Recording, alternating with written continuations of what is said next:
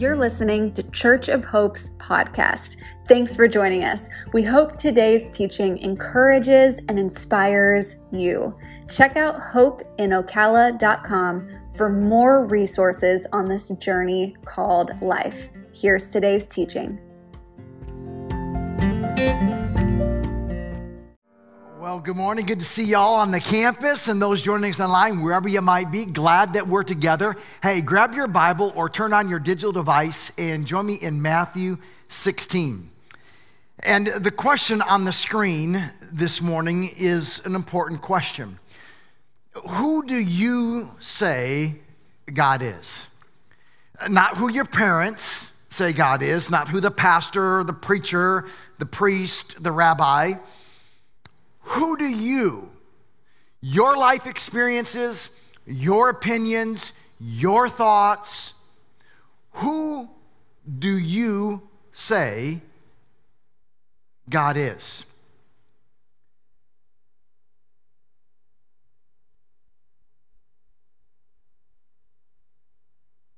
That question might be the most important question we could ever ask ourselves. It might actually be the most important thing about you. I, I mean, there are a lot of important things about us, right? you know who we are, our, our, preferences, our tastes, our career, our education, our wins, our losses. There's a lot of really important things about you. But perhaps potentially, on top of all of that, who you think God is could be the most important thing about you because it shapes all of our other decisions how we feel, how we experience, how we travel, how we walk through this thing called life. And that question this morning, it's not just a question asked by a guy named Mark in Ocala, Florida. It's the question that Jesus asked 2,000 years ago. And I realize maybe this morning Jesus is your Savior, maybe He's not. Uh, maybe you're interested and you're curious about Jesus, or maybe not so much.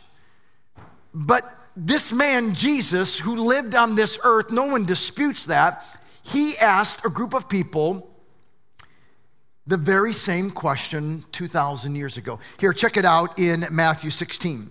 When Jesus came to the region of Caesarea Philippi, he asked his disciples, Who do people say the Son of Man is? Now, let's pause for a second because this is really important. Because this region of, of, of Caesarea Philippi, it, it was known much like perhaps if you were in Miami. And when you step out in Miami, people kind of asking, Who is that? as they dress and as they drive, or you're in Los Angeles, or so to speak, a, a, red carpet event. People are looking and they're saying, wait a second, who is that person? What's their, their value? Jesus is asking a similar question about himself. Who do people say the Son of Man is? Well, they replied, some say John the Baptist, others say Elijah, and still others Jeremiah or one of the prophets. But Jesus comes back and says, wait, wait, wait, wait, wait, I'm not interested in them. Who do you? I'm saying, who do you I mean, you. I mean, who do you say that God is? Uh, there were lots of opinions in that day, a lot of different perspectives. Down at the coffee shop, people kind of talking, and this person said one thing, and this person said that, and, and, and nothing's changed today. If you had a conversation about who God is uh, in our community, even in this gathering, one person might say, Well, I kind of think he's kind of like this, and well, I think he's more like this or like this. I, I mean, the, the question is in play even today. And some would say, Yo, I don't know. He, he's the big guy upstairs, you know what I'm talking about? And I just hope I get more good than I get bad in this life. This question, who do you say that God is? Now, now hear me. And I'm not saying this as though somehow I'm better than anybody else. But in my mind, as I've thought about this, I thought if people just knew God the way that I knew him, they'd believe him. If people had the same picture in their mind of who God is. Like, I'm just telling you, on your middle school campus, they would all be following after God. Like in across our state and in our world, that if people had the same picture that I have in my mind about who God is, they would be following after Him. But it really comes down to that picture. And I think sometimes we just don't know what God looks like. It was the late 90s, and uh, before the internet, there actually was a world before internet. And uh, I was flying out to Seattle, Washington. I was going to be uh, speaking out there and uh, for the National Cancer Awareness Month. And, and I had a driver that was going to pick me up at the airport. Now, some of you won't understand this, but there was a time when you would fly to an airport, and right at the gate, they would come and be able to visit you. Like they, could, they didn't have to have a ticket, there was no TSA. Really? Yeah, there really was. There was a time, right? And th- there was no internet, and the person didn't know what I looked like. And so I got off the plane, right? And I got my bag and I'm walking, and, and there he is. He's holding a sign Mr. Mark D. Cummins. And I walked hey, that's me. That's me. He did not know what I looked like. He didn't have a picture to see who I was. And I think, I think, I think a lot of our family, a lot of our friends, a lot of our teammates, a lot of our coworkers, they don't have a picture of who God is.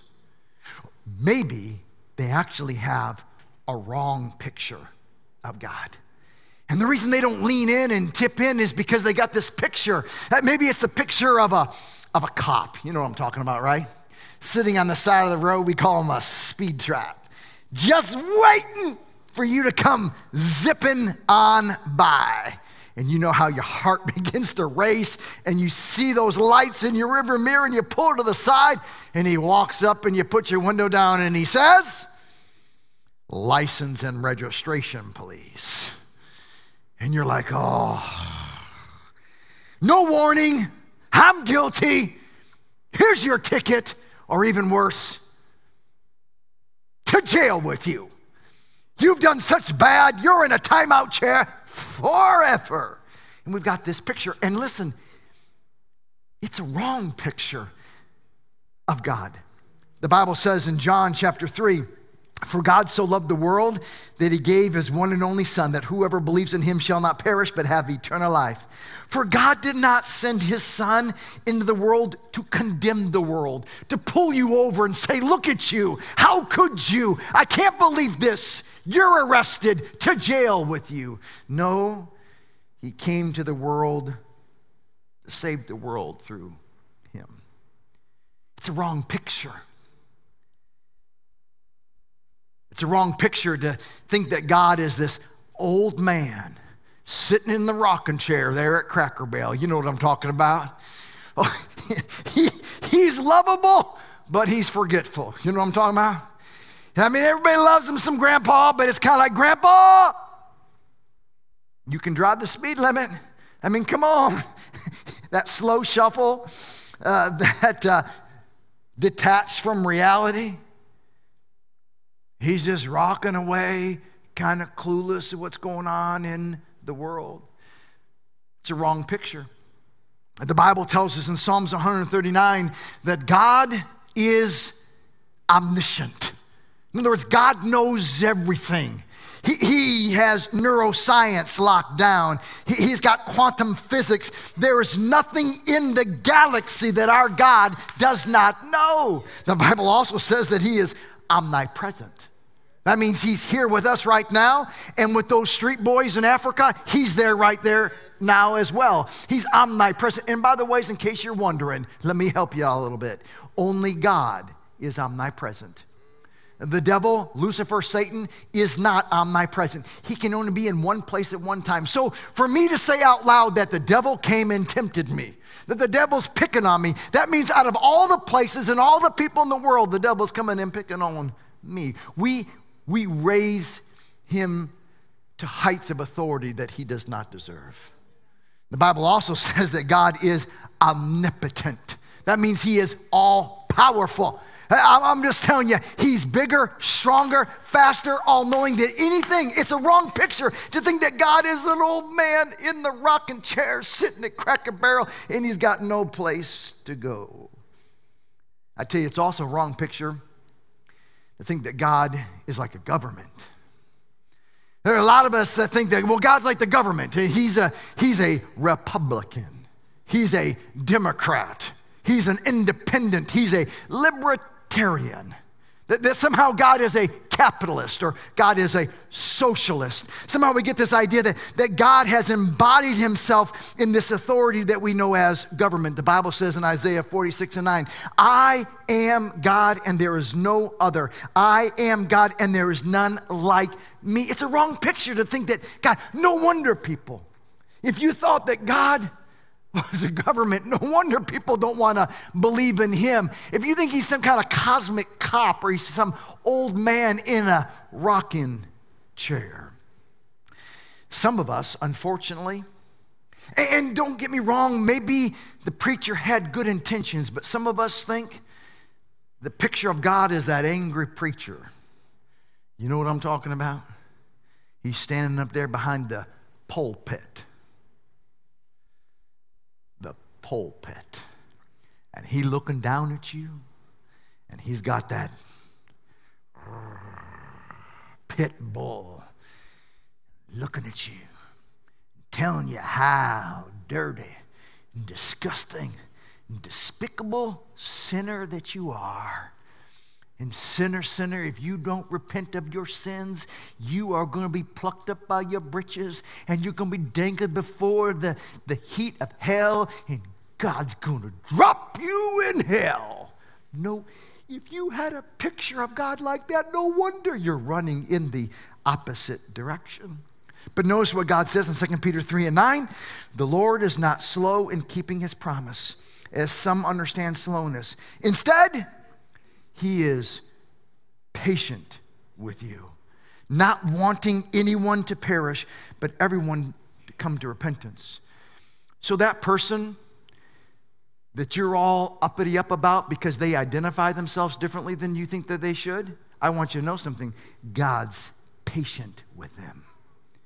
God doesn't want anybody no matter what their lifestyle is, no matter what they have smoked or snorted or injected, who they've slept with, what they've said, God is slow and patient, and He wants all people to come under repentance. God doesn't want anybody to miss out on the party of heaven, of all of eternity. But if your picture, huh, no wonder.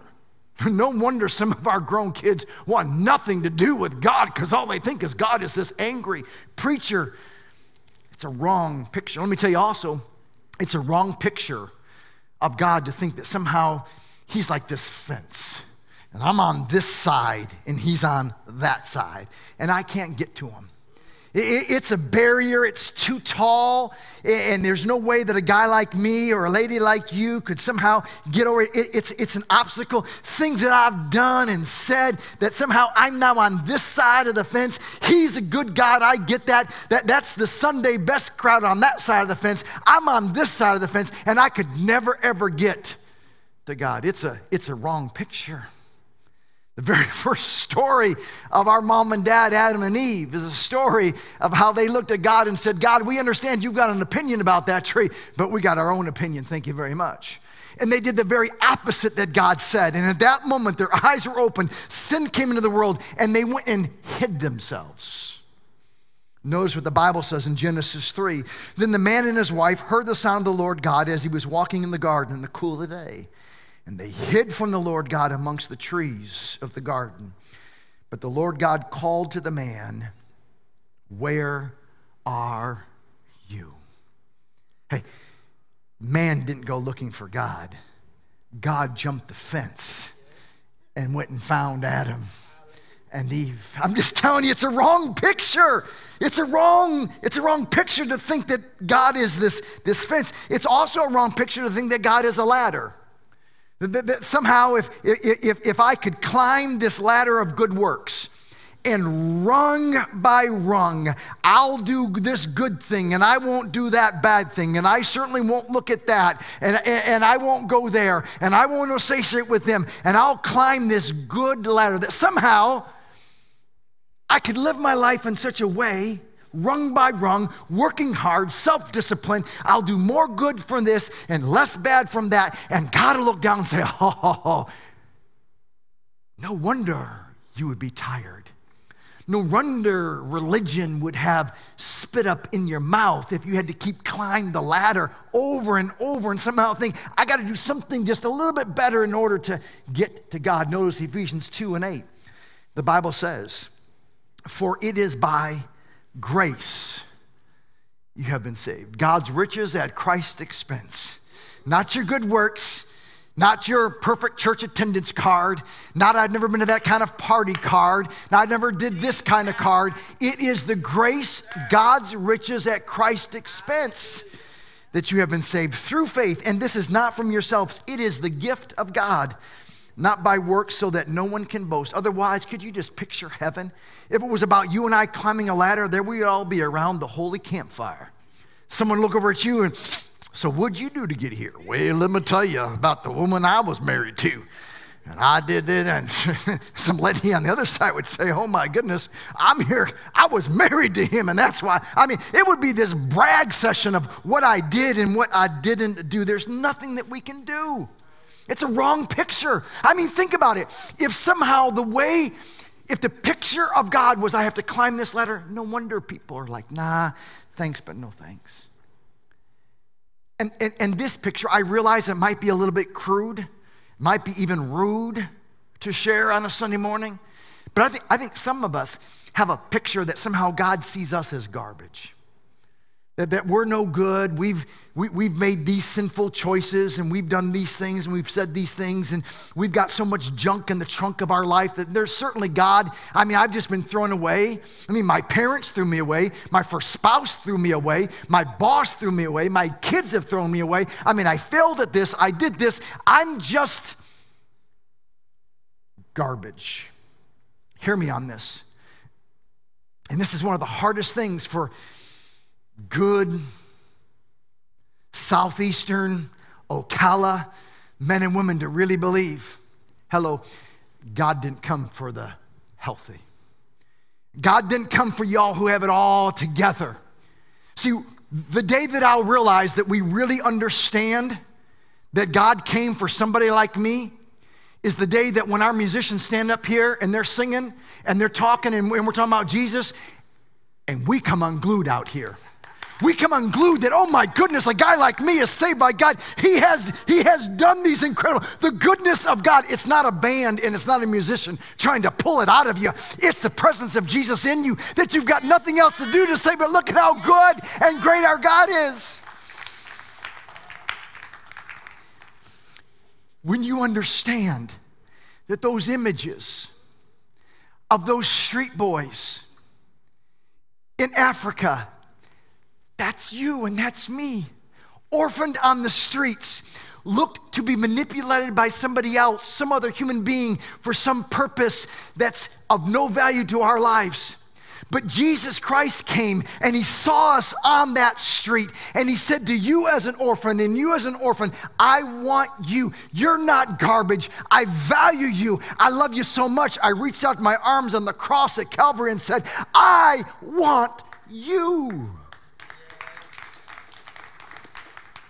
Took out God's word in Luke 15.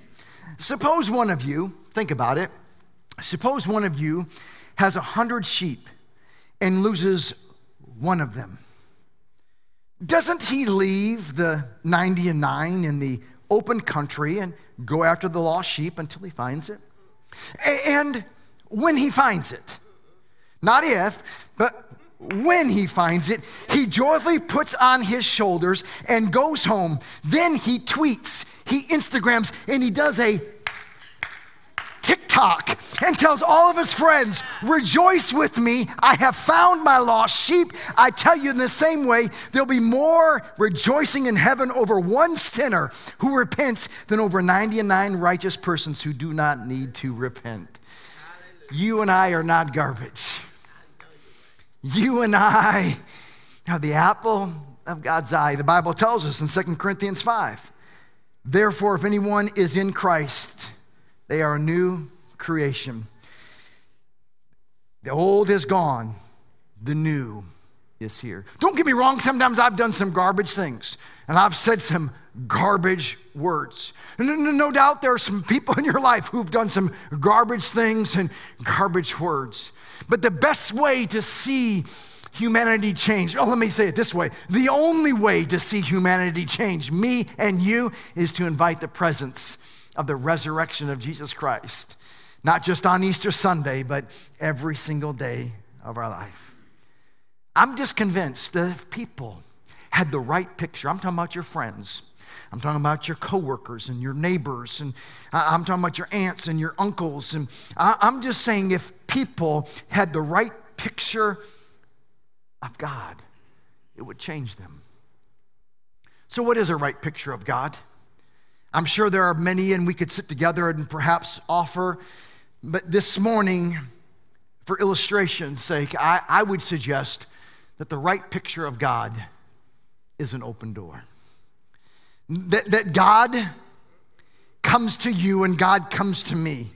And he simply wants you and me. He's not asking us to memorize a bunch of verses. He's not asking us to behave differently. He just wants us to become aware that he's on the outside of your life. He's knocking on the door of your heart and he's saying, I just want to come in.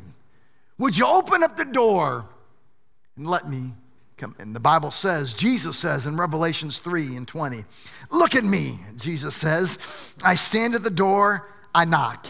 If you hear me, call and open the door, I'll come right in and sit down to supper with you. He, he, didn't say, I might come in. He didn't say, I'll probably come in. He didn't say, let me smell, see if you've been smoking something before I come in. He didn't say, hey, let me see what's on your TV before I come in. He didn't say, let me check out your, your Instagram posts. Let me, let me look at your, your computer. He said, if you'll open the door, I'll come right in and supper with you.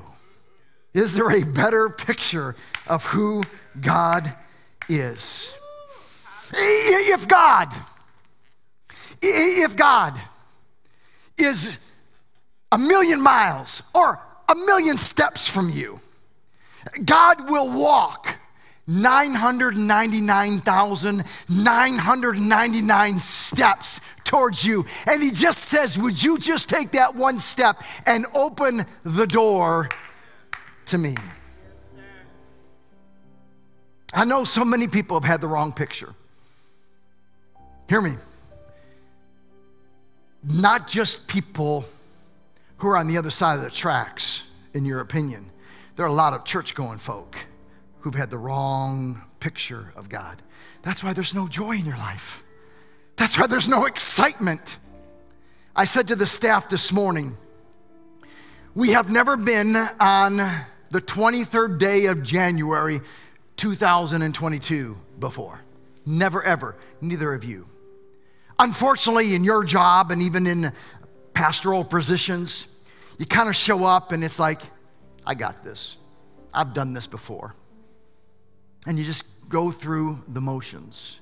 And so, what I challenged the staff was this morning is listen, let's show up on our campus like a child at Disney for the first time. Eyes wide open, filled with discovery and experiences and Mom, look at this. And Mom, can we go there? And Dad, can we get here? Could you imagine? I think the reason most of us don't show up in our everyday life that way with God in the open door is because He got a wrong picture. I'm telling you, if you think God is a cop, no wonder you don't want to spend no time. If He's a ladder that you got to keep climbing, no wonder you're not excited to get up and to binge on the Bible and you're going to binge on Netflix. No wonder. If you think He's a fence that you got to try to jump over, but you never can quite get high enough. Oh, but if we leave today believing that He's an open door and He's just inviting me to open the door, I know there'll be some of you this morning like, listen, Mark, that's the kind of God that I that I want. That kind of God who, who would forgive me, that doesn't see my decisions and my choices as, as a bunch of junk in my trunk. I, I'd like to have that kind of God in my life. Here, let's go back to the story we started 20 minutes ago in Matthew 16. Remember, Jesus says, Yo, guys, who do these people say that I am? Oh, man. They, some say that you're Ezekiel, some say that you're Jeremiah, some say you're John the Baptist. And then he says, Oh, but who do you say that I am? Who do you say God is? Oh, oh, oh he's the guy at that place that I go on Sundays. Oh, oh, he's that Christmas moment. He's that Easter moment. Oh, he's that rule that I better not break. He's that obligation that I bet.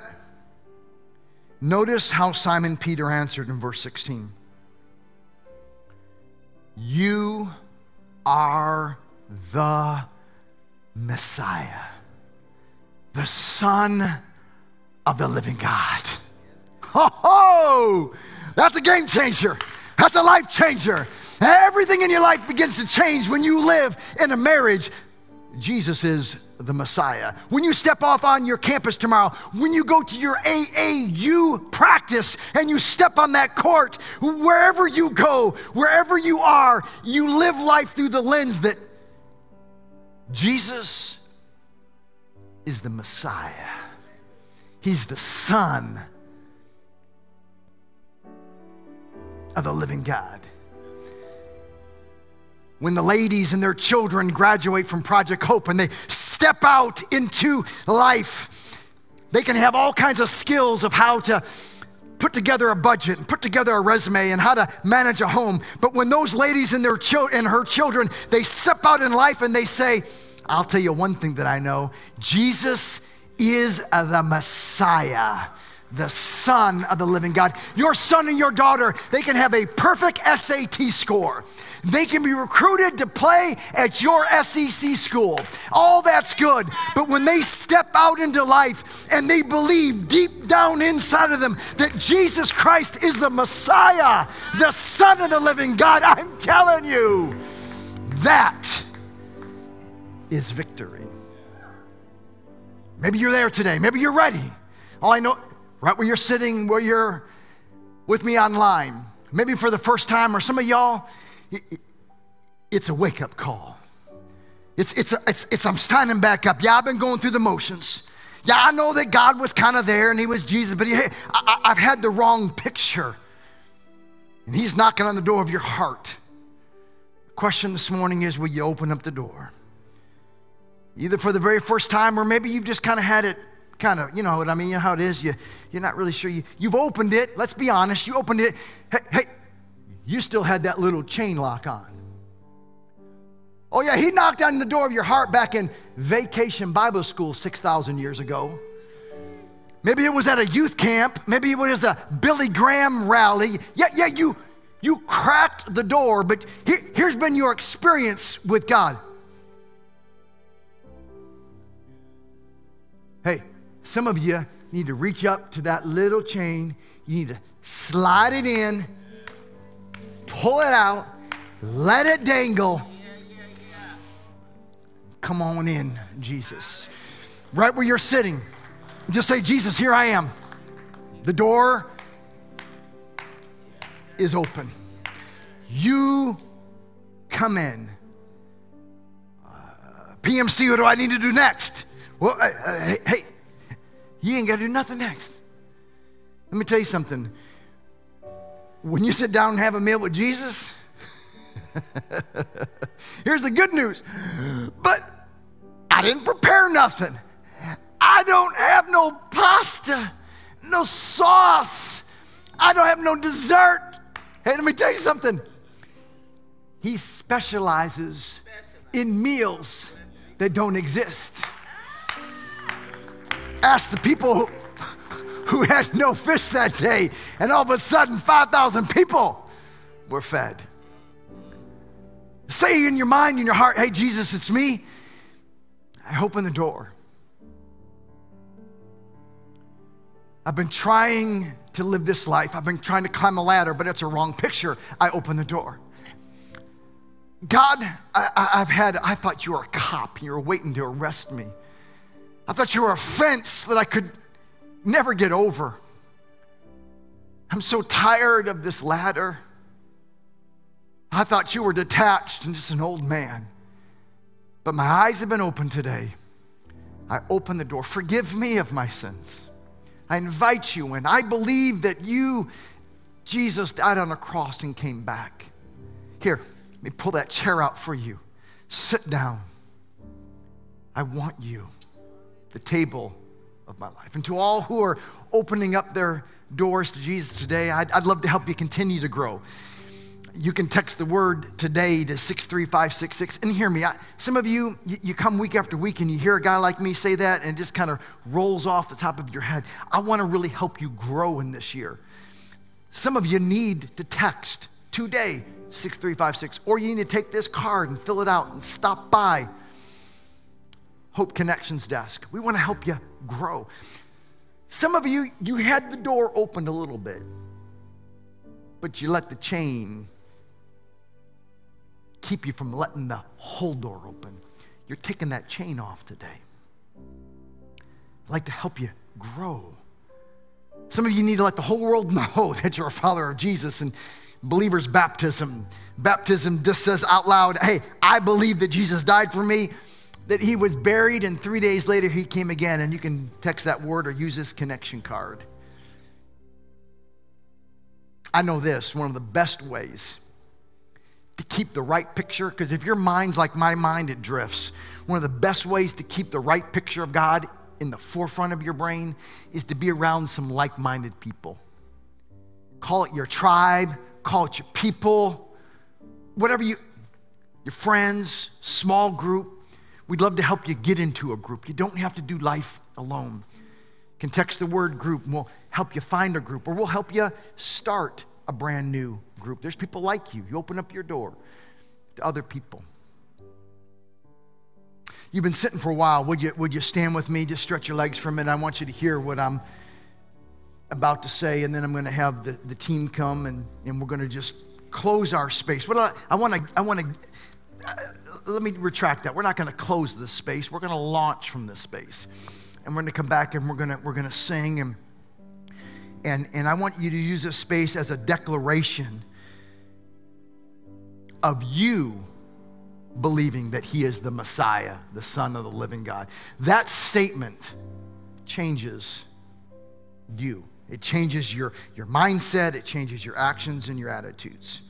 So we'll use this space for that. If you want to come down to the front um, and, and kind of have that line in the sand that's, that you need, come down and we'll pray with you. You just want to be by yourself, that's cool too. Uh, whatever, however, use these next few minutes as a launching pad. But let me just let me just say, say this.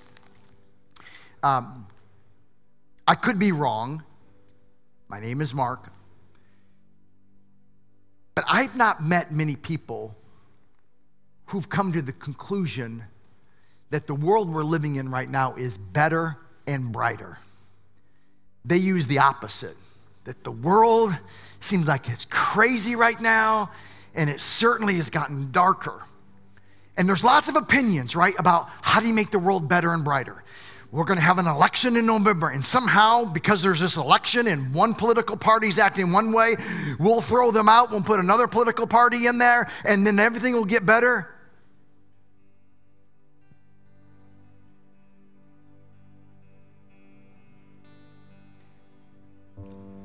if I could get a better paying job, if they can bump, you know, the minimum wage from 15 to $22 an hour. I, I get it. There's lots of opinions. How, if I'm single and I could get married, if I'm in this marriage and get single again, I get it. Lots of, lots, lots of opinions of how to get better and brighter. I'd like us to start a Bible study next Sunday, simply called Better and Brighter. God's got a plan. He's got a really good plan for your life. And here's what I believe I believe that if we would step in, like Peter, who said, Listen, you're the Messiah, you're the Son of the living God, we step into that truth, and then we allow the Spirit of the living God in us to let better and brighter come out of us. Then the neighborhood, then the city, then the county, then the state, then the country, then the world. Hey, Mr. Fauci might even get saved. I mean, who knows what God might do if you and I would choose to get better and brighter.